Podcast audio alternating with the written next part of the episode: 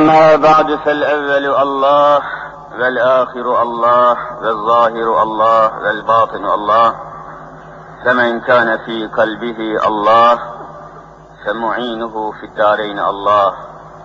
فمن كان في قلبه غير الله فخصمه في الدارين الله. رب اشرح لي صدري ويسر لي أمري واحلل عقدة من لساني يفقه قولي. آمين. بحرمة سيد المرسلين. أما بعد فالأول الله والآخر الله والظاهر الله والباطن الله. فمن كان في قلبه الله فمعينه في الدارين الله. فمن كان في قلبه غير الله فخصمه في الدارين الله. لا إله إلا الله هو الحق الملك المبين. محمد رسول الله صادق الوعد الأمين Aziz müminler, şerefli Müslümanlar,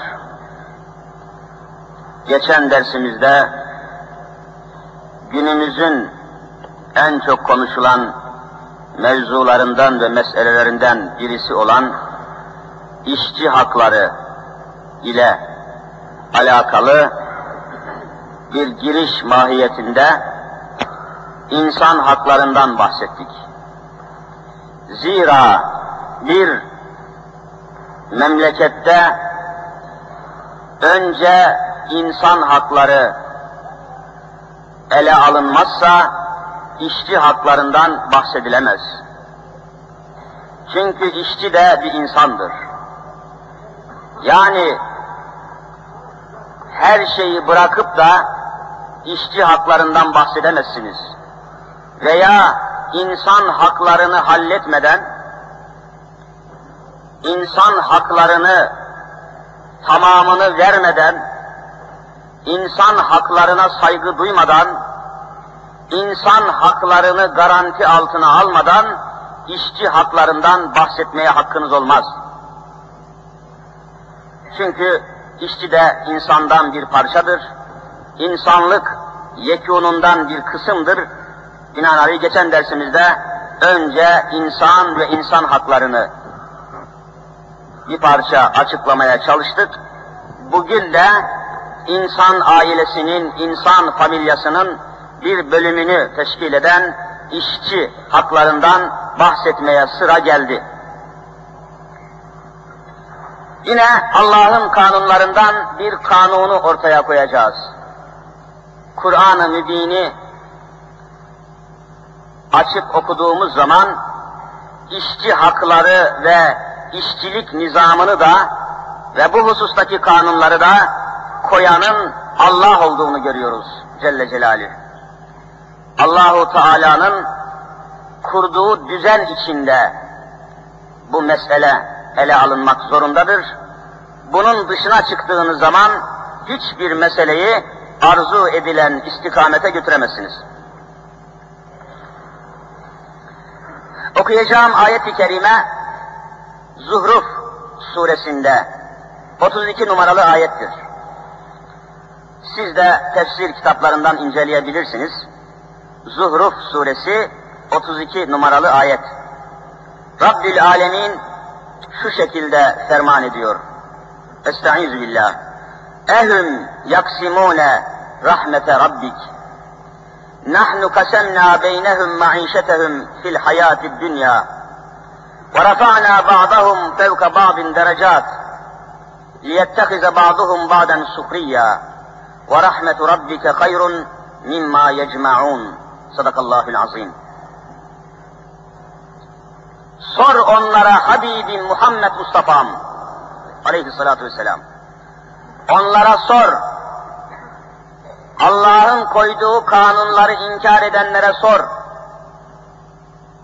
Onlar mı Allah'ın rahmetini taksim ediyorlar? Dünya nizamını onlar mı kurmuşlar? Gökleri, yerleri, güneşi, ayı, felekleri onlar mı tertip etmişler? Bulutları, yağmurları, rüzgarları onlar mı halkı icat etmişler? Onlar mı taksimat yapmışlar? Hayır. Nahnu kasenna beynehum maişetehum fil hayati dünya. Dünya hayatında insanların maişetlerini, rızıklarını, geçimlerini, nizamlarını taksim eden, tertip eden, tayin eden, tahkim eden biz Allahu Azimşan'ız buyuruyor. Celle Celaluhu. Feretâna ba'dahum fevka ba'dun derecat. Dereceler halinde bazı insanları zengin, bazı insanları fakir yapan biziz. Bazı insanları kuvvetli, bazı insanları zayıf yapan biziz. Bazı insanları bazı şeylerin mülkiyetini eline veren biziz. Bazısından alan biziz. Bazı insanların boyunu uzun, bazısını kısa yapan biziz. Bazısının kilosunu ağır, bazısını hafif yapan biziz. Bazısının gözlerini iri, bazısının gözlerini küçük yapan biziz. Bazısının midesinde bazı genişlikler, vüsatler veren, bazısında daraltan biziz. Yeryüzünde insanlara, güneşe, aya, kainata ait kanunları koyan biziz. Onlar değil, onlar değil, onlar değil buyuruyor. Neden bu düzeni, bu nizamı, bu kanunu koyduğunu Allahu Teala Kur'an'ında şöyle izah ediyor. لِيَتَّخِذَ بَعْضُهُمْ بَعْدًا سُخْرِيًّا İnsanlar birbirinin hizmetine girsin diye. İnsanlar birbirinin hizmetine girsin, iş olsun, işveren olsun, iş alan olsun, işçi olsun, çalışan olsun, çalıştıran olsun, yeğen olsun, yediren olsun ve böylece hayatın bir nizamı, intizamı bulunsun diye. Ve rahmetu rabbike hayrun mimma yecmaun. Allah'ın rahmeti onların topladıkları dünya eşyasından, dünya metaından daha hayırlıdır. Allah'ın rıza ve rahmeti eşyadan, maddeden daha kıymetli, daha hayırlıdır buyuruyor. Demek ki aziz müminler, yeryüzünde bu nizamı kuran Hazreti Allah'tır Celle Celaluhu. Bazı insanlar mutlaka çalıştıran olacaktır. Bazı insanlar da çalışan olacaktır. Yeryüzünde bir üretim meydana getirmek için üretim, yani Arapçası istihsal, üretim meydana getirmek için iki unsuru Allahu Teala buyuruyor ki ben iki vasıta halkettim bir şeyin meydana gelmesi için. Birisi sermaye, birisi de emek. Bir işin meydana gelmesi için, iş, iş. Bir fabrikanın mesela, bir fabrika iş sahasıdır. Bunun meydana gelmesi için iki vasıta halk ettim diyor Allahu Teala. Birisi sermaye, birisi de emek. Sermaye fabrikayı kuracak, emek de, işçi de, emekçi de o fabrikayı çalıştıracak. Başka bir kanun bulamazsınız dünyada. İşçi ya eliyle çalışacak yahut eliyle bir makineyi işletecek. İş meydana çıkması için. Şu nizamı kuran Allah'tır. Kimse kendinden nizam koyamaz. İşçi sınıfını ortadan kaldıramazsınız, mümkün değil. Sermayeyi de ortadan kaldıramazsınız. Sermaye sınıfını ortadan kaldıramazsınız. İlahi nizam budur. Nasıl efendim komünizm, sosyalizm sermaye sınıfını ortadan kaldırıyor, yalan söylüyor.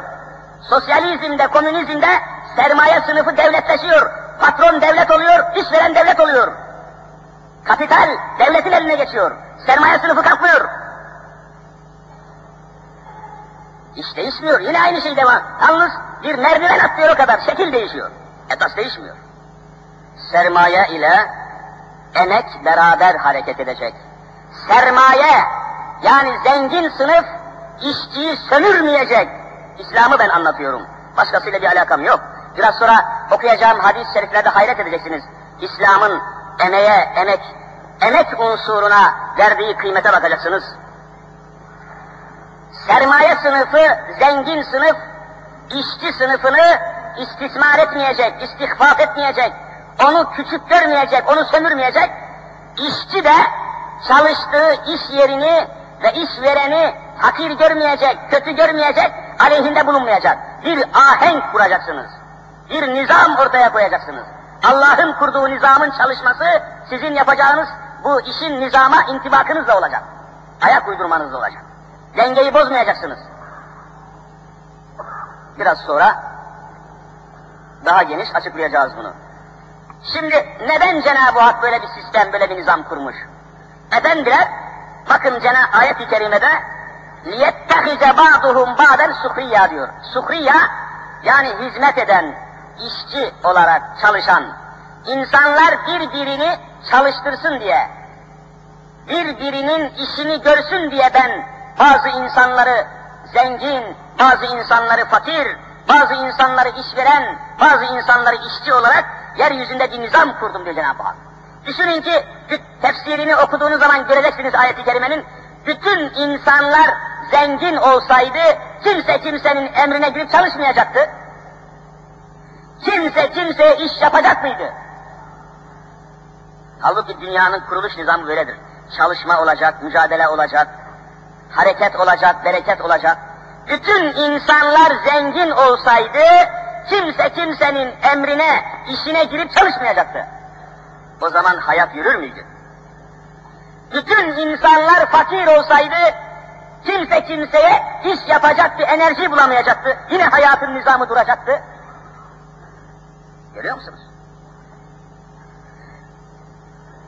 Evet, eğer insanların küllisi, tamamı zengin olsa, hizmet edecek birisini bulamazdı. Hizmet edecek, iş yapacak kimseyi bulamazdınız. Bu da alemin harap olmasını, mahvolmasını gerektiren bir sebep olurdu. Bütün insanlar fakir olduğu zaman da yine aynı şekilde hizmet edilecek insan bulamazdınız. Hepsi aynı seviyede kalırdı, mücadele olmazdı, hareket olmazdı, bir nizam yürümezdi. Ve mutlaka bu şekilde kalırdı ve dünyanın düzeni yaratılışın ahengine uyamazdı. Düşündüm, taşındım. Buna bir misal aradım ve buldum. Siz de dikkatle baktığınız zaman göreceksiniz. Şu beş parmağınıza baka, bakacaksınız. Beş parmağınıza. Şurada bir baş parmak var, küçük görünüyor. Sonra şehadet parmağı biraz daha büyük. Ortadaki parmak hepsinden büyük. Sonra öbür parmak biraz küçülüyor. Sonra küçük parmak geliyor. Serçe parmağı bütün bütün küçük. Neden bu beş parmak beşi de aynı değil? Neden farklı? Neden biri küçük, biri büyük? Merak edince, meseleyi düşünmeye başlayınca, ilahi nizamın ışığı altında meseleyi anlıyorsunuz. Şu beş parmağın beşi de bir değil. Cenab-ı Hak bu şekli vermiş. Sebebi var tabi. Tek sebebi bu, bu şekliyle ancak bu şekliyle elimiz bir iş yapabiliyor. Bir şeyi, yerden bir bardağı, yerden bir eşyayı kaldırırken parmaklarınızı kullanmaya başladığınız zaman bir araya getirdiğinizde hepsi bir noktaya geliyor. Bakın parmaklarınıza bir noktaya geldi. Yerden bir şeyi kaldıracağınız zaman şöyle, tutup da bir şeyi kaldıracağınız zaman parmak, parmaklarınızı kullanınca hepsi bir noktaya geliyor. Eğer baş parmak da orta parmağın boyunda olsaydı bir şeyi tutmak için parmaklarımızı topladığımız zaman baş parmak sarkacaktı aşağıya, iş yapamayacaktınız. İş yapabilmek için, iş nizamı için Cenab-ı Hak bu şekli vermiştir. Bakın, herhangi bir şeyi tutmak için avucunuzu yumun, fakat bir noktaya geldi. Bir noktaya geldi. Ama baş parmak da orta parmak boyunda olsaydı, küçük parmak da orta parmak boyunda olsaydı, şöyle parmağınızın biri sarkacak, biri burada kalacak, bir iş yapamayacaktınız. İlahi nizamdan bahsediyorum. İlahi sistem bu şekilde planlanmıştır. İnsanların da yaptığı en ideal düzenlerde bile böyledir bu iş. Bakınız mesela kolunuzda kol saati var. Misal olsun diye söylüyorum. Kol saati. Saatin içinde üç tane çalışan, durmadan çalışan üç tane ibre var. Birisi akrep, birisi yelkovan, birisi saniye çarkı. Saniye ibresi, yelkovan ibresi, akrep ibresi. Üç tane ibre çalışır saatte. Ama dikkatinizi çekmiş mi acaba?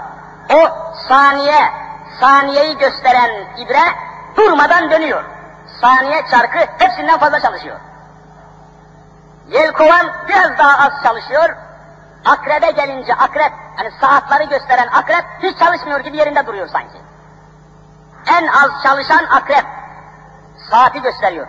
Dakikaları gösteren yelkovan biraz daha hızlı çalışıyor. Saniyeleri gösteren o saniye çarkı hepsinden fazla çalışıyor. Bu çalışma nizamı ne güzeldir. Ve insan en üstün ve en ideal bir çalışma nizamından bahsederken bravo adama derler. Saat gibi çalışıyor. Saat gibi. Demek ki en güzel çalışma nizamı saattir. Saat gibi çalışıyor. Dersiniz. Bir şey olduğu zaman saat gibi çalışıyor efendim. Nasılsınız? Saat gibiyim. Hani çok iyi çalışma ifadesi taşıyor. Ama saatin içinde hiçbir şey eşit değildir bakın. Saniye çarkı daha hızlı dönüyor. Yelkovan biraz daha yavaş dönüyor. Akrep biraz daha yavaş dönüyor. Ve ahengi böyle kurmuş Cenab-ı Hak. Şimdi bizim isyan eden insanlarımız gibi saatimizin içinde saniye çarkı dese ki ben çalışmayacağım, grev yapacağım, ben de yelkovan gibi yavaş döneceğim dese saatinizde nizam kalır mı? Saat nizamı bozulur.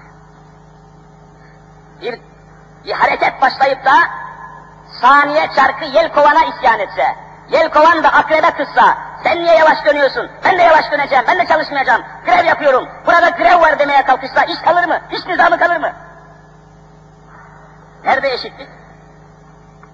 Mutlaka böyle olması lazım. Saniyenin içinde, sa saatin içerisinde saniye çarkı, yelkovan çarkı, akrep çarkı üçü de aynı olsa vallahi saat olmaz. Saat olmaz. Hayat olmaz.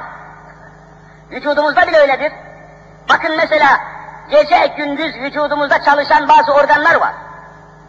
Siz gece elleriniz istirahat ederken, ayaklarınız istirahat ederken, gözünüz kapanmış istirahat ederken, kulağınız istirahat ederken, ağzınız burnunuz istirahat ederken hiç istirahat etmeden çalışan bazı şeyleriniz var. Gece yatakta uykuda neler çalışıyor? Bir kere kalbiniz durmadan çalışıyor. Küt küt küt kalp çalışıyor. Hiç kalbiniz bir saniye dinlenmiyor. Hani eşitlik? Efendim eşitlik lazım. Herkes aynı olacak. Herkes bu. Bu gülüş bu. Soytarılık bu. Mümkün değil. Sizin vücudunuzda bile eşitlik yok. Elleriniz, ayaklarınız gece istirahat ederken kalbiniz hala çalışıyor. Kalbiniz çalışmasa ölürsünüz, yüreğiniz kalmaz. Hayata çıkamazsınız. Kalbiniz gece de çalışır. Öyle değil mi? Hepiniz biliyorsunuz. Aynı şekilde eliniz ayağınız gece uykuda istirahat ederken mideniz çalışır, mide, mide. Durmadan çalışır mideniz. Böbrekleriniz çalışır durmadan. Böbrekleriniz çalışmasa zehirlenirsiniz, idrarınız kana karışır. Görüyor musunuz nizamı? Vücudunuzda bile her şey eşit değildir. İlahi nizamın eserisiniz. Kime isyan ediyorsun kardeşim? Kime kafa tutuyorsun? Hangi mutlak eşitlikten bahsediyorsun? Ama bugünkü şekli de biraz sonra izah edeceğim. Bugünkü şekli de konuşacağım. Elbette bir boşluk var, elbette bir istismar var. Elbette işçiyi sömürenler var. Biraz sonra anlatacağım bunları da. İsyan buradan nereye geliyor? Haklı tarafları var. Emek, alın teri İslam'ın ortaya koyduğu ölçüler içinde ele alınmazsa tabii isyan olur ya. Göreceğiz şimdi. Evet. Bu nizamı, bu ahengi ortaya koyan Hazreti Allah hayatın akışını buna göre düzenlemiştir. Başka türlü bir yol bulamazsınız. Başka bir şekil bulmak mümkün değildir. İnsan hangi düzeni, hangi nizamı, hangi rejimi getirirse getirsin, Allah'ın ortaya koyduğu ölçüleri aşamamıştır zaten. Aşamamıştır. Çok çok inkara gitmiştir. Bunun ötesi yok ki. Neyi aşabilmiştir, neyi değiştirebilmiştir? Mesela demin dedim, vücudunuzda geceli gündüzlü durmadan çalışan bir kalbiniz var, yürek kalbiniz var. Kalp dese ki, canım geceli gündüzlü bu kadar çalışıyorum, beş dakikada ben uyuyayım, ben grev yapayım dese kalbiniz, hemen ölürsünüz. Kalbin greve ihtimali yok. Beş dakikada ben çalışmayayım canım. Hani akciğerleriniz durmadan çalışıyor. Dese ki bu akciğerleriniz, hani teneffüs cihazınız, teneffüs cihazı, akciğer. Dese ki, bu ne ya, mütemadiyen çalışıyorum, durmadan bir körük gibi hava, al ver, al ver, al ver, yoruldum, on dakikada ben yatayım dese akciğer hemen ne olursunuz? Grev yapamaz bunlar. Hayat ortadan kalkar. Görüyor musun? Allah bunları grev yapsın diye değil, görev yapsın diye yaratmıştır. Durduramazsınız. İşçi sınıfı da aynen geceli gündüzlü vardiyeler halinde hiç durmadan çalışması gereken bir hadisedir. İşçi sınıfına çok kıymet vermeniz lazım. İşçi sınıfı bir cemiyetin ekmeğini, erzakını, makinesini, motorunu, metresini, kumaşını, elbisesini, kağıdını, kalemini, eşyasını, maddesini piyasaya kan damarı gibi süren bir sınıftır. İşçi sınıfına çok büyük ehemmiyet vereceksiniz. Kan damarı gibidir. Bir an tıkanın hayat uğrar. İşçi sınıfı. Onun için Hz. Muhammed Mustafa aleyhissalatü vesselam öyle buyuruyor. اَعْتُ الْاَج۪يرَ hakkahu Bakın ne dehşetli bir hadisi sahiptir. Bütün Müslüman işverenler bu hadisi şerifi levha haline getirip asmış olmaları lazım iş, iş yerlerine. Tezgahlarına, fabrikalarına, her işverenin asması lazım bu hadis sahihi.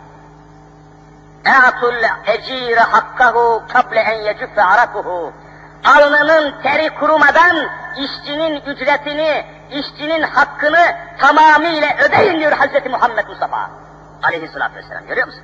Dünyada hangi sistemin böyle bir ifadesi vardır? Alın teri, bak kable en yecüffe arakuhu, el araku, alın teri demek Arapça. Alnının teri kurumadan hemen onun emeğini, ücretini, hakkını hemen ödeyin. Hadis sahip. Demek ki alın teriyle damarlarda akan kan aynı mütalaa edilmiştir. Bir adamın parmaklarının ucuna bir saniye kan gitmese, üç saniye kan gitmese bu parmaklar ölür. Parmaklar ölür. İşçi sınıfı ortadan kalkarsa cemiyetin en ücra köşelerine kadar erzak, ekmek gitmez, hayat ölür. Hayat ölür. İslam bu gözle bakıyor işçi sınıfına. Alın teri kurumadan hakkını vereceksin. Ve Bukhari-i Şerif'in tespit ettiği şu hadise bakın. Allah Resulü buyuruyor ki aleyhissalatü vesselam, mahşer günü üç sınıf var, mahşer. Allah'ın bütün insanları huzurunda toplayacağı gün var, buna mahşer günü diyor. Mahşer gününde üç sınıf insan var ki Allah onların yüzüne bakmayacaktır. Birinci sınıf, işçinin hakkını, işçinin geçimini temin edeceği günün şartlarına, günün ölçülerine göre işçinin hakkını vermeyen Müslüman bir iş adamının mahşer günü vallahi Allah yüzüne bakmayacaktır. İsterse elli kere hacca gitsin. Hadisi Bukhari'dir bu. Açın okuyun. Bütün insanları adeta cephe almış bütün insanlara ve insanlığa cephe almış hükmünde görünüyor.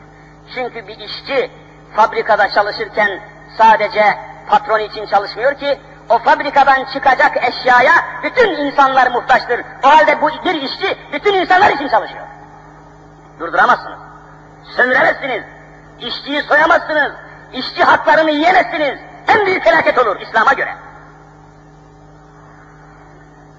Alın teri kurumadan işçinin hakkını tık ödeyin diyor Rabbimiz Resulü Zişanımız. Açık bir sesinedir.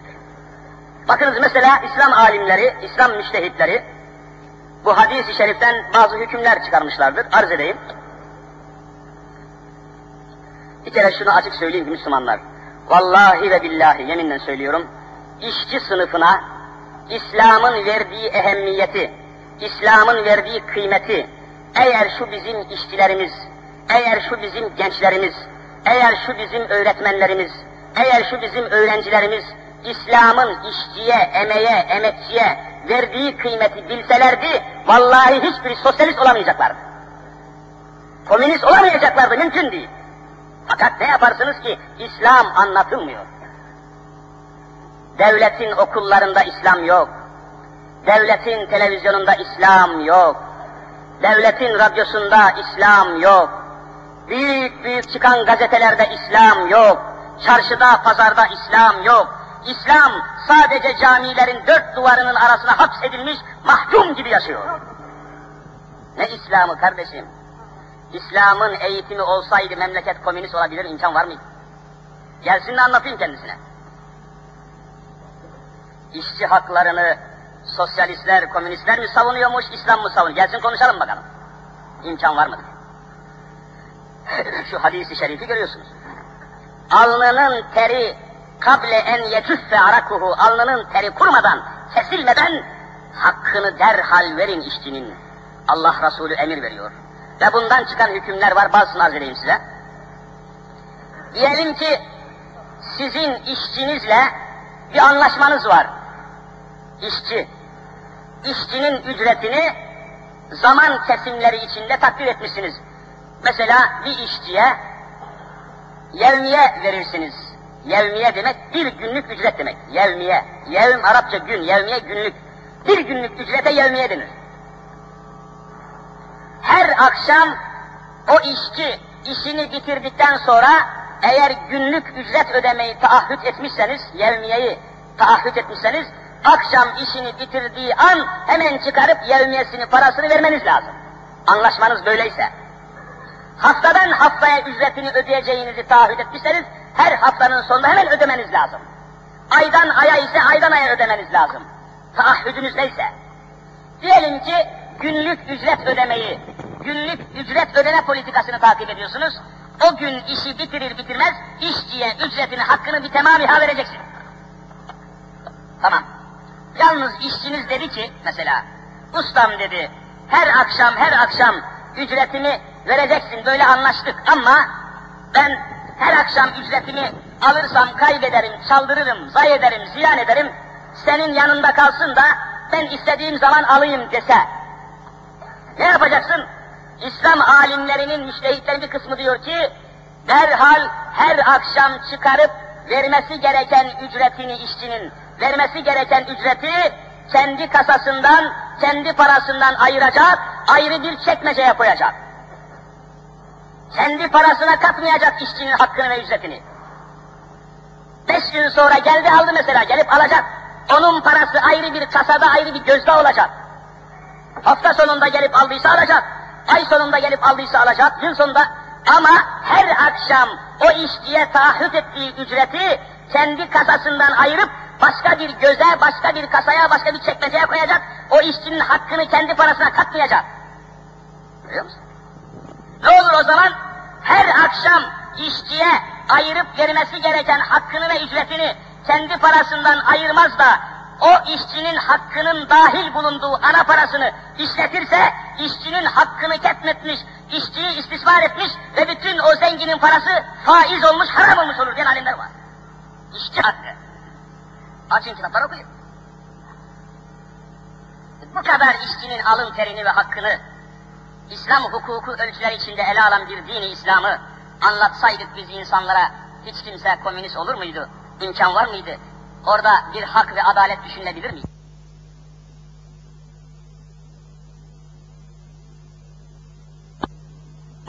vereceğin parayı ayıracaksın, sermayene katmayacaksın, beraber işletmeyeceksin ki faiz olmasın. Alın terini sömürmüş olmayasın. Ya İslam nerede, biz nerede? Nerede öyle hakiki Müslüman iş adamı? Gösterin bana bir tane, ayağımın altını öteyim gideyim.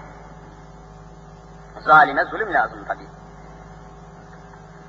Bugünkü şekliyle felakettir işverenle işçinin arası. Bakın biraz oraya da temas edeyim.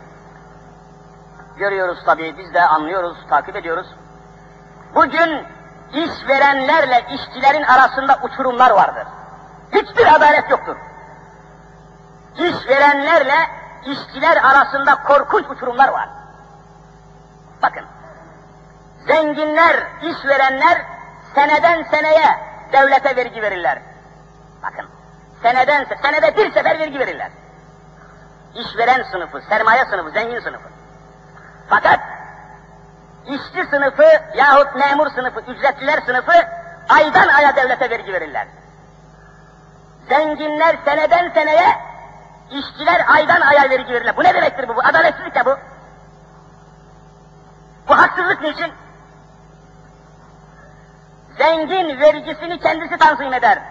Defter tutmayı kendisine bırakmış zengine iş sınıf. İş veren sınıfı defteri kendisi tutuyor. 100 lira kazandığı malı 3 lira kazandı diye gösteriyor. Kendi elinde, kendi cebinde. Ama işçi hiç karışamıyor, vergisini tırın kesip maaşını ödüyor. Bu ne korkunç bir adaletsizliktir. Bu ne korkunç bir uçurumdur, dengesizliktir. Bu boşluklar varken siz hiçbir şeyi kınayamazsınız. Sahtekar bir iş adamıysa 100 bin lira kazandığı zaman 100 lira kazandım diye gösteriyor. Defteri kendi elinde, kimse kontrol edemiyor. Ne olacak bu sahtekarlık? Bu dengesizliği nasıl önleyeceksiniz? Bu dengesizlik, bu boşluk, başıboşluk olunca elbette grev olacak, elbette isyan olacak. Her adaletin olmadığı yerde isyan vardır. Tereddütsüz böyledir bu. İslam'ın düzeni bu. Bizim yaşadığımız cemiyet vallahi İslam'ın cemiyeti değildir. Bizim fabrikalarımız İslam'a göre kurulmuş değildir. Bizim caddelerimiz, çarşılarımız, okullarımız, daireler, gazetelerimiz, kıyafetlerimiz Vallahi İslami değildir, İslam'a göre kurulmamıştır. Kimse bu cemiyete, Müslüman cemiyet denesin. Çıkın bakın çarşıya, çıkın bakın caddeye, neresi İslam ya? Kimi kandırıyorlar bunlar? Şu İstanbul'un sokakları, caddeleri, iş yerleri, fabrikaları, patronu, işçisi, aradaki nizam, düzen, İslam'a ne alakası var? İslam'ın cemiyetinde bir kadın bütün mahrem uzuvlarını sımsıkı ve daracık pantolonlarla bütün mahrem uzuvlarını, avret yerlerinin kalıbını, kıyafetini ortaya koyarak dolaşabilir mi kardeşim? Mümkün mü bu? Bir İslam cemiyetinde kadınlar ve erkekler çırılçıplak denizlere girebilir mi? Vallahi giremezler. Siz İslam cemiyeti mi diyorsunuz bu cemiyete? Edilmiştir, tabiye çıkamıyor İslam. Çarşıya çıkamıyor İslam. Okullara giremiyor İslam. Sisteme giremiyor İslam. Dört duvarın arasına İslam'ı hapsetmişler. Yalan mı? Yalan mı? Gelsinler konuşalım. Ne İslam'ı hangi İslam'dan bahsediyorsunuz? Hangi İslam eğitiminden ve vicdan hürriyeti bahsediyorsunuz? Nerede vicdan hürriyeti? Kimse kimseyi kandırmasın. İslam yoktur cemiyette. Gerçekleri söylemek lazım. Aşılanması lazım. İslam'ın eğitimi yapılması lazım. İslam'ın anlatılması, İslam'ın aşılanması lazım. İmkan var mı?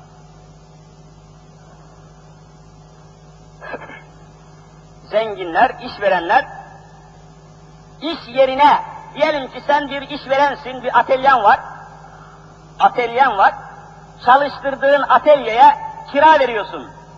Verdiğin bu kirayı devlete ödediğin vergiden düşüyorsun. Bakın, fena değil, iyi bir şey tabii, yardım yani, güzel. İş verenlerin hayatı daha iyi olsun, daha iştahlı çalışsınlar diye devlet, işverenin, zenginin işlettiği, çalıştırdığı iş yeri, dükkanı, tezgahı, fabrikası yahut iş yeri kira ile tutulmuşsa, o kirasını vergiden kesiyor işveren. Ama bir işçi oturduğu evin kirasını maaşına, vergisine kesemiyor. Gördünüz mü bu adaletsizliği? Sen işveren olarak çalıştırdığın atölyenin kirasını vergiden düşüyorsun da işçi niye ev kirasını düşemiyor? Ne demektir bu? Bakın işte bir dengesizlik var. Bir boşluk var. Tabii isyan edecek ya. Tabii isyan edecek ya.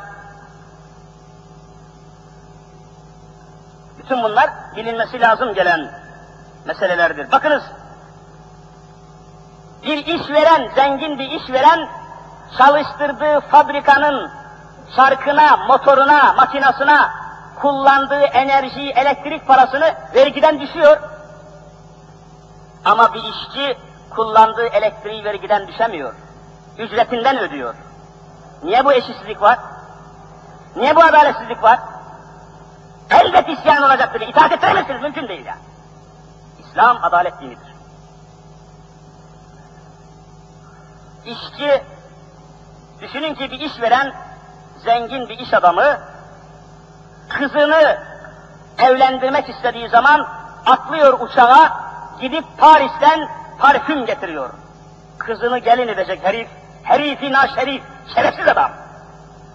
Uçağa biniyor, Paris'e gidiyor, oradan kostümler, gecelikler, gündüzlükler, rob de şambırlar, efendim kataloglar, mobilyalar, çeşitli rujlar, ojeler, boyalar, allıklar, şıllıklar, rezaletler getiriyor.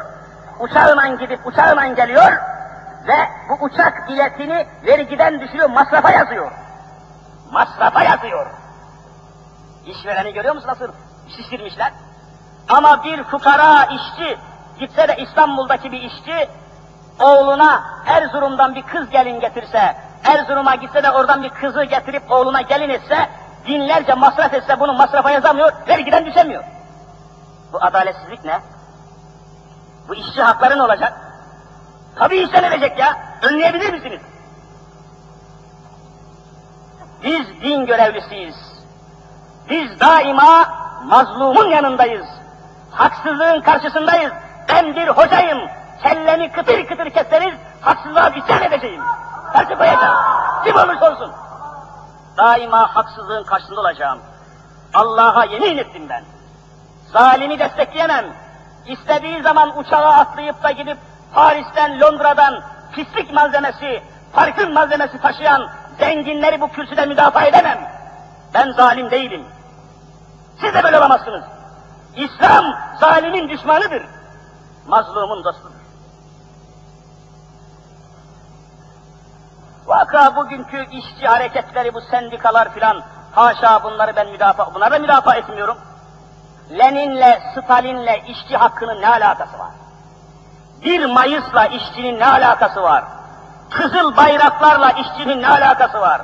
Maksat işçi sınıfını kullanıp Türkiye'yi Rusya'ya bağlamak hareketi. Bunları, bunları da biliyoruz. Bunları da biliyoruz.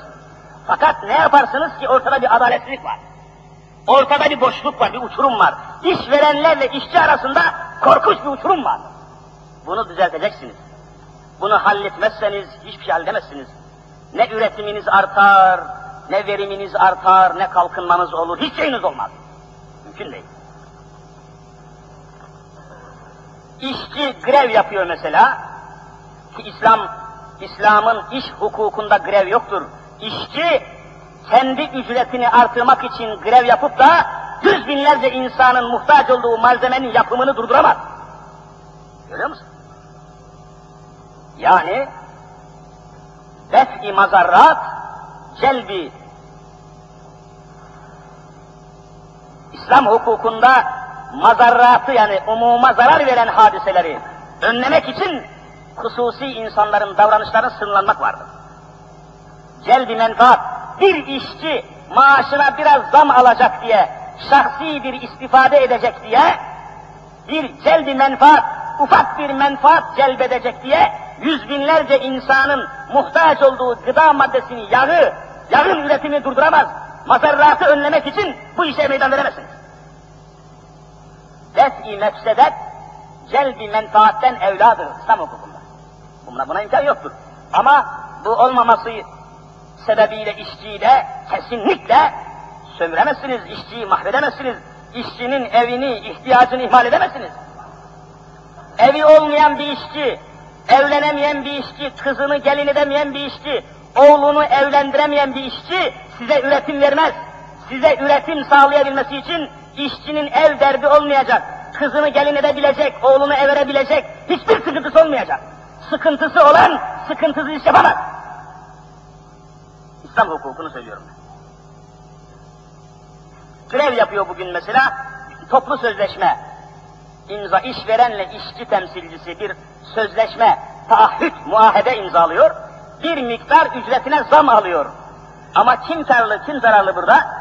Hemen fabrikatör efendi, zengin efendi, işçiye verdiği ücreti hesaplıyor, o fabrikadan çıkan malın maliyetine ilave ediyor. Bir şey kaybetmiyor herif. Bir şey kaybetmiyor ki. Yine işi kaybediyor. Yine zulüm devam ediyor.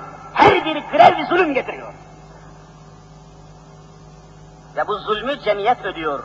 Toplum ödüyor. Bu zulmü işçi ile işveren arasındaki çekişmeyi, boğuşmayı toplum ödüyor. Memleket mahvoluyor. Ne demektir bu? Bir köşe kapmaca oyunu oynanıyor. Evet, zenginlere, işverenlere faturanı kendin tut, defterini kendin tut diye söylüyor. O da defterini kendisi tutuyor. 5 milyon kazandıysa 5 kuruş kazandım diye yazıyor. Bunu kim tespit edecek? Vergisini ona göre çıkarıyor. Bugün zengin sınıfı hakkıyla vergi vermiyor. Bunu ispata kadiriz her zaman. Vergi vermiyor. Devlete vergiyi veren iki sınıftır. İşçi memur. Bu adaletsizliği kaldırmadan kimse cennet beklemesin. Kimse huzur beklemesin memleket. Düşünebiliyor musunuz her akşam televizyon aynasında dakikalarca devam eden rezaletler şeridi var. Rezaletler şeridi. Yani reklamlar şeridi. Reklamlar demeyin, rezaletler şeridi deyin. Ne fahişeler reklam ediliyor, ne fuhuş manzaraları, ne faizler, ne gavurluklar reklam ediliyor orada, ne zulümler reklam ediliyor. Dakikasına 200, 200 bin lira para ödüyorlar. Dakikasına 200 bin lira para. Reklam paraları. Malını reklam ediyor, fabrikasını reklam ediyor, müşteri topluyor, satıcı, alıcı buluyor, durmadan reklam ediyor. TRT'ye ödediği reklam paralarını masrafa çıkıyor, vergiden düşüyor hain. Görüyor musunuz? Bu ne pis düzen bu? Bu ne pis sistem bu? Böyle sistem mi olur? Böyle adalet mi olur? Böyle ahlak mı olur? Böyle cemiyet mi olur? Bunlar İslam'ın cenneti. Ben her zaman söylüyorum, bu cemiyet İslam'ın cenneti değildir. Bugünkü insan, bugünkü sokak, bugünkü cadde, bugünkü çarşı, bugünkü dükkan, bugünkü fabrika İslam'ın değildir. İslam'ın dışında kurulmuştur. Elbet zulüm olacak. Evet, öteden bakıyorsunuz bir zengin kafasına koyuyor, gideyim de falan yere bir orta okul yaptırayım. Orta okul yaptırayım, okul yaptırayım diyor. Okulu yapıyor, kendi isminde falan oğlu falan ortaokulu. Kendi ismini de okula veriyor. Diyelim ki okul 5 milyona çıktı, o masraf defterini kendi tutuyor ya. 5 milyona çıktıysa okul 25 milyona çıktı diye yazıyor oraya. Ve bunu vergiden düşüyor. Bunu vergi olarak vermiyor. Hem reklamını yapacaksın, hem de devlete vergi vermeyip vergiden kaçıracaksın bunu. Bu ne pis kanun, bu ne sistem? Böyle bir cemiyette huzur olmaz. İşçi sınıfı sömürülür tabii ya. Tabii isyan edecek. Tabii gidip Lenin'e, Stalin'e sığınacak. Kime sığınsın? Nereye sığınsın başka? Tabii Taksim meydanına Lenin'in resmiyle gidecek. Neyle gitsin başka? Sen ona İslam'ı anlatmadın, adalet vermedin, haki, hakkını, hakikatini, Allah'ı, peygamber öğretmedin. Neyi? Ne tabii, tabii Lenin olacak. Bunlar işin acı tarafları. Bunlar işin felaket tarafları. Evet. İşte aziz ve şerefli kardeşlerim, Allah'ın ortaya koyduğu esaslar dahilinde işçi haklarını tanzim etmezseniz, kesinlikle huzuru, asayişi, emniyeti temin ve tesis edemezsiniz. Boşluklar kalır ve bu adaletsizlik içinde memur vazife yapmaz. Ruhi bunalım geçirir. Ruhi bunalım. Gidin şimdi bir devlet dairesine, bir işiniz var mesela, bir evrakınız imzalanacak, daireye gidiyorsunuz devletin dairesine. Karşınıza o ruhi bunalımların, o ruhi depresyonların, sıkıntıların bir bunalım işaret olarak tepeden tırnağa boyanmış, cilalanmış bir hanımefendiyi karşınızda buluyorsunuz. O kadın da dikkatleri çekeyim, yalnızlıktan kurtulayım, sıkıntım gitsin diye durmadan boyanıyor, durmadan cilalanıyor. Dikkat çekeyim diye bunu yapıyor. Ev, o kadın evde yalnız, iş yerinde yalnız, sokakta yalnız kalıyor. Yalnız kalmamak, insanların dikkatini çekmek için ne yapmak lazım? Durmadan boyalanmalı, cilalanmalı diyor. Egzibiyotizm diyorlar buna Avrupa'da. Egzibiyotizm açık saçıklık hastalığı. Teşhircilik. Yani herkes görsün de benimle meşgul olsun, ben de seviliyorum, beni de seviyorlar desin diye. İslam bunu kabul etmez. Karşınıza bir memure hanım çıkıyor, kadın efendi çıkıyor, tepeden tırnağa bir yerli otomobil gibi boyanmış, cilalanmış, karşınıza çıkıyor. Onun bütün arzusu dudak boyası, tırnak cilası. Siz elinize evrakla böyle, kardeşim şuna bakar mısınız diyor, o aynayı almış dudağını boyuyor devletin masasında. Keyfine bakıyor. Çalışmak istemiyor, niye? Boşluk var diyor. İşte benim diye imza atacağım bu zengin devlete vergi verimi ben veriyorum. Öyleyse ben de yapmayacağım diyor. Buhranı var, sıkıntısı var. İş sınıfına, iş veren sınıfına diş biliyor. Kim taşıyor bu? O boşluğu görmüş ya adaletsizliği. Niye ben de çalışayım diyor, ben de çalışmayacağım diyor. Ve cemiyette ne nizam kalıyor, ne intizam aziz kardeşlerim. Bu gerçekleri gördükten sonra İslam'ın birkaç hükmünü daha belirteyim. Evet, dini İslam'da çalışmak, yani bir takım iş kollarında çalışmak farz olarak telakki edilmiştir. Bir Müslüman cemiyette insanların muhtaç olduğu malları, eşyaları, maddeleri üretmek için o işten anlayan kalifiye işçileri, işçi sınıfını ortaya koymak devletin en baş vazifesidir. Diyelim ki ben şu memlekette, şu memleketin Müslümanları otomo otomobile, arabaya ihtiyaçları var. Araba bugün bir ihtiyaçtır. Bu arabanın yapımı için, bir otomobilin imali, icadı için gerekli eğitimi, çalışmayı, yatırımı devletin hemen tahsis etmesi farzdır. İslam hukukuna göre. Mesela elbise ihtiyacınız var değil mi? Her insanın elbise ihtiyacı var. O halde elbiseyi yapacak olan terziyi, işçiyi, o elbiseyi dikecek, ütüleyecek, temizleyecek, ölçecek, biçecek, yapacak işçi sınıfını veya iş nizamını kurmak farz-ı kifayedir. Yapacaksınız. Hiç kimse yapmasa bütün millet asi olur Allah'a karşı. Ehliyetli iş sınıfını, işçi sınıfını ortaya koyacaksınız. İşçi sınıfı insanların muhtaç olduğu malları yapan sınıftır. Düşünün ki mesela elinize aldığınız ekmeği, bir ekmek, fırından ekmek aldınız. İslam'ın görüşünü ben anlatıyorum yani. Bir ekmek aldınız, ekmeği getirdiniz, sofraya koydunuz. Bu ekmeği dilim dilim kesip yerken düşüneceksiniz. Bu ekmek benim elime geçinceye kadar kaç işçinin alın teri karıştı buna.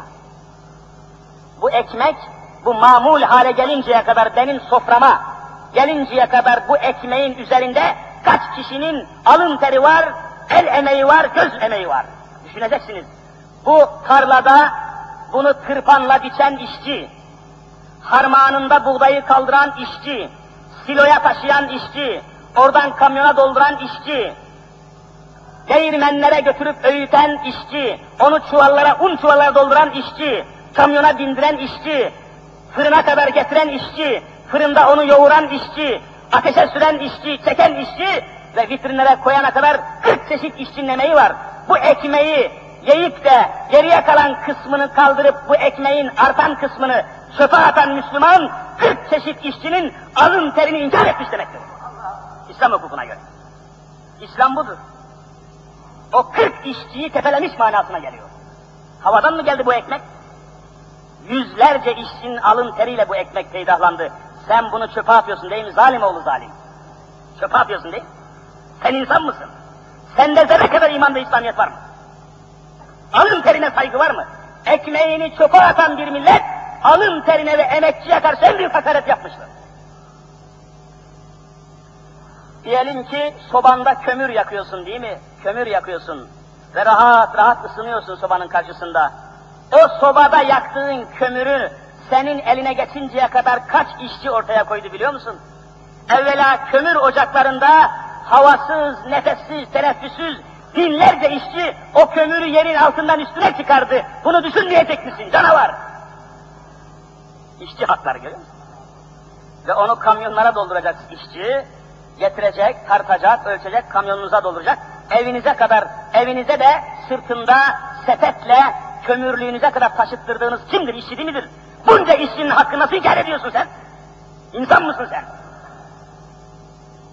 O halde sobada yaktığı kömürün hararetiyle ısınan bir adam, bu kömürü eline kavuşturuncaya kadar çalıştırdığı bütün işçilerin alın terine saygı duyması lazım. Teşekkür etmesi lazım, Allah'a dua etmesi lazım. Nerede İslam? İslamiyet nerede? Bizim insanlığımız nerede? İslam nerede? Bugünkü insan nerede? Üzerinde oturduğunuz halı, halıyı sermişsin, dünyan halısı, Isparta halısı, bravo. Sermişsin halıyı, üzerinde oturuyorsun. Üstelik de kibirleniyorsun, gururlanıyorsun. Kimin emeğiyle kibirleniyorsun sen? Üzerinde oturduğun halının her santimetre karesinde bir alın teri, bir göz nuru var. Utanmıyor musun? İşçi hakkına saygı böyle başlıyor İslam'da. Tepereyi geçemezsin.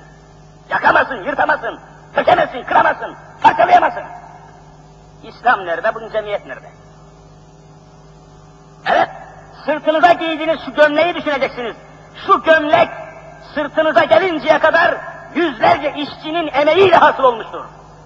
Bakın, şu pamuktan bir elbiseniz varsa, keten pamuk, evvela bu pamuğu toprağa eken tarım işçileri var. Ziraat, zirai işçi, tarım işçisi. O pamukları parmaklarıyla toplayan bakın, parmakları demin gösterdim. Beş parmak aynı boyda değildir, iş yapsın diye Cenab-ı Hak böyle yapmıştır. Parmakların boyları hep eşit olsaydı bunlar pamuk toplayamazdı. Pamuk toplayamazdı. Bu pamukları tarlada toplayan işçiler var, tarım işçileri. Bunları balle yapan eller var, işçiler var. Bunları fabrikaya götüren işçiler var. İplik fabrikasında bunları iplik yapan işçiler var, makineler var. O iplikleri taşıyıp tekrar mensucat, dokuma sanayinde bunları metrelerce bez haline getiren, kumaş haline getiren, boyahanede, kumaşta bunları mamul, kullanılır hale getiren yüz binlerce işçinin emeğinden sonra bu ceketi giyiyorsun. Bunu giyerken yüzlerce binlerce işçinin hakkını düşünmüyorsan sen insan değilsin. Bunlar mühim hadiseler. İnsanlık meseleleri bunlar. Ve İslam meseleye bu açıdan bakıyor. Onun için işçinin alın terini katiyen sömüremezsin. Sen nasıl evinde kaloriferli bir dairede rahat oturuyorsan, nasıl evinde, arabanda huzur içindeysen, topluma elektrik üreten, topluma kömür çıkaran, topluma elbise hazırlayan, topluma pamuk dokumalar hazırlayan, topluma ekmek hazırlayan bütün işçiler de senin gibi huzur içinde olmadıkça o cemiyet Müslüman cemiyet değildir. Huzurda eşitlik olacak. Huzur, emniyet, asayiş, sen nasıl geleceğini garantiye almışsan, işçinin de garantiye hakkı var. Bunu sağlamadan ne demek istiyorsun sen? İslam zulme karşıdır. Bugünkü iş nizamı zulme dayanıyor. İşte anlattım, teker teker anlattım size. İslam'ın bütün gözdeleri, alimleri bu zulme karşı çıkmışlardır ve kabul etmemişlerdir. Bütün bunlardan dolayıdır ki Kur'an-ı Kerim'de hemen küçük bir ayet vereyim size. Ankebut suresinde geçen küçük ayet-i kerimenin sonunda Allahu Teala hükmünü belirtiyor. Feni'me ecrul amilin diyor. Feni'me, ni'me Arapça ne güzel demek, ne güzel, ne mukaddes. Cenab-ı Hak medhü sena ediyor, ne güzel diyor. Ne mübarek diyor, ne mukaddes diyor. Ne diyor? Ecrül amilin. Amil Arapça işçi demektir, işçi. Ecir manasına, amil, amel eden, çalışan. Çalışanların ecri, ücreti, hakkı, alın teri ne mukaddestir diyor Kur'an-ı Kerim Allah-u Teala kitabında. Aynen. Feni'me ecrül amilin. Açın okuyun. Bir hayli ayet göreceksiniz böyle. Feni'me ecrül amilin. Şu insanlara elbise olsun diye çalışan işçiler, şu insanlar ısınsın diye kömür çıkaran işçiler, şu insanlar yesin diye ekmek yapan işçiler ve bunların amelleri, bunların ücretleri, bunların alın terleri ne mübarektir, ne güzeldir diyor Kur'an-ı Kerim. فَنِعْمَ ecrul amilin. Şu ayeti kerime levha yapıp asın dükkanınıza ne olur.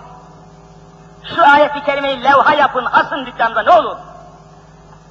فَنِعْمَ ecrul amilin. İşçilerin ücretleri, alın terleri ve hakları ne güzeldir.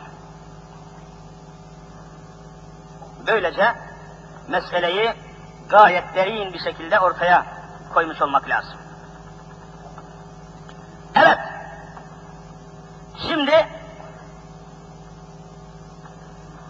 İslam hukukuna göre iş yalnız çalışanın değil, bütün cemiyetindir iş. İş kolları durdu mu cemiyet duruyor. Dini celil İslam cemiyet dinidir. Toplumu daima kastediyor. Cemaati, cemiyeti tamamını kastediyor.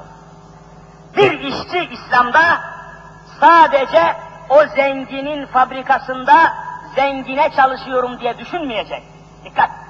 Hukukun en büyük maddesi budur. İslam hukukunda bir işçi sadece ben bu fabrikanın sahibine çalışıyorum diye düşünmeyecek. Ben bütün bir cemiyet için çalışıyorum diye düşünecek. Çünkü oradan çıkan mal bütün cemiyetin malıdır. Herkes ona muhtaçtır. Herkes ondan istifade edecek. Aynı şekilde bu düşünceyle çalışan bir işçi ben yalnız bu fabrikanın sahibine çalışıyorum diye düşünmeyip de bütün bir cemiyet namına çalışıyorum diye bu niyetle, bu kasıtla, bu kararla çalışan Müslüman bir işçi sanki 24 saat camide namaz kılıyormuş gibidir. İslam hukukunu söylüyorum. Burada notlarıma yazmışım. Kur'an ayet alıyorum. Hayrun nas men yenfa'un nas. İnsanların en hayırlısı, insanlara hayrı olan, hizmeti olan emeği geçenlerdir. Hadisi sahihtir. Tabi İslami ölçüler içinde alacaksınız. Zulümle ilgisi yok bu iş. Bir işveren de yalnız kasamı, kesemi şişireyim, çok para kazanayım, milyoner olayım, milyarder olarım diye çalışmayacak. İslam hukukunu söylüyorum.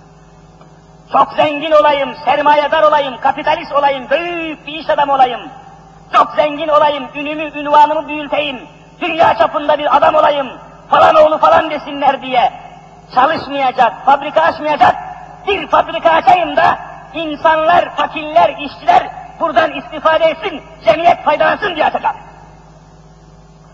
Bu maksatla fabrika açan Müslüman, fakirler, insanlar, muhtaçlar, herkes çalışsın da insanlığa hizmetim olsun diye fabrika açan bir Müslüman sanki altı minareli cami yapmış gibidir. İslam hukukuna göre. Niyetül mümini hayrun min amelihi. Resulullah öyle buyuruyor. Müminin kalbindeki niyeti ve kastı kararı yaptığı işten daha hayırlıdır. Bugün biz öyle zenginler görüyoruz ki edepsiz, ahlaksız, hayasız, vicdansız, merhametsiz öyle zenginler görüyoruz ki kızını gelin edecek Hilton otelini kiralıyor, sabaha kadar şarap, şampanya, silah, mermi, bir şarkıcıya 500 bin lira veriyor gece. Bunlar insan bile değil, hayvan bile olamaz bu adamlar. Vicdansız, merhametsiz herifler. Kimin namına çalışıyor bunlar, hangi cemiyet namına? Zulmü alkışlamak mümkün değildir. Bakınız, Mehmet Akif'i dinleyebiliriz bu noktada. Mehmet Akif'i dinleyebilirsiniz. Ağlasın milletin evladı da bangır bangır, hürriyet aldım diye sen durma türkü çağır. Zulmü alkışlayamam, zalimi asla övemem, gelenin keyfi için geçmişe kalkıp söylemem. Biri ecdadıma saldırdı mı hatta boğarım, boğamazsam hiç olmasa yanımdan kovarım. Üç buçuk soysuzun ardında zavarlık yapamam, hele hak namına haksızlığa ölsem tapamam. Ben ezelden beridir aşıkım istiklale, bana hiç basmalık etmiş değil altın lale. Yumuşak huyluysam, kim dedi uysal koyunum, kesilir, belki fakat çekmeye gelmez boynum. Kanayan bir yara gördüm mü, yanar ta ciğerim, onu dindirmek için kamçı yerim, çifte yerim. Adam aldırmada geç git diyemem, aldırırım, çiğnerim, çiğnenirim, hakkı biber kaldırırım. İslam'dır. Evet, zalimin hasmıyım ama severim mazlumu. İrticaın şu, sizin lehçede manası bu mu?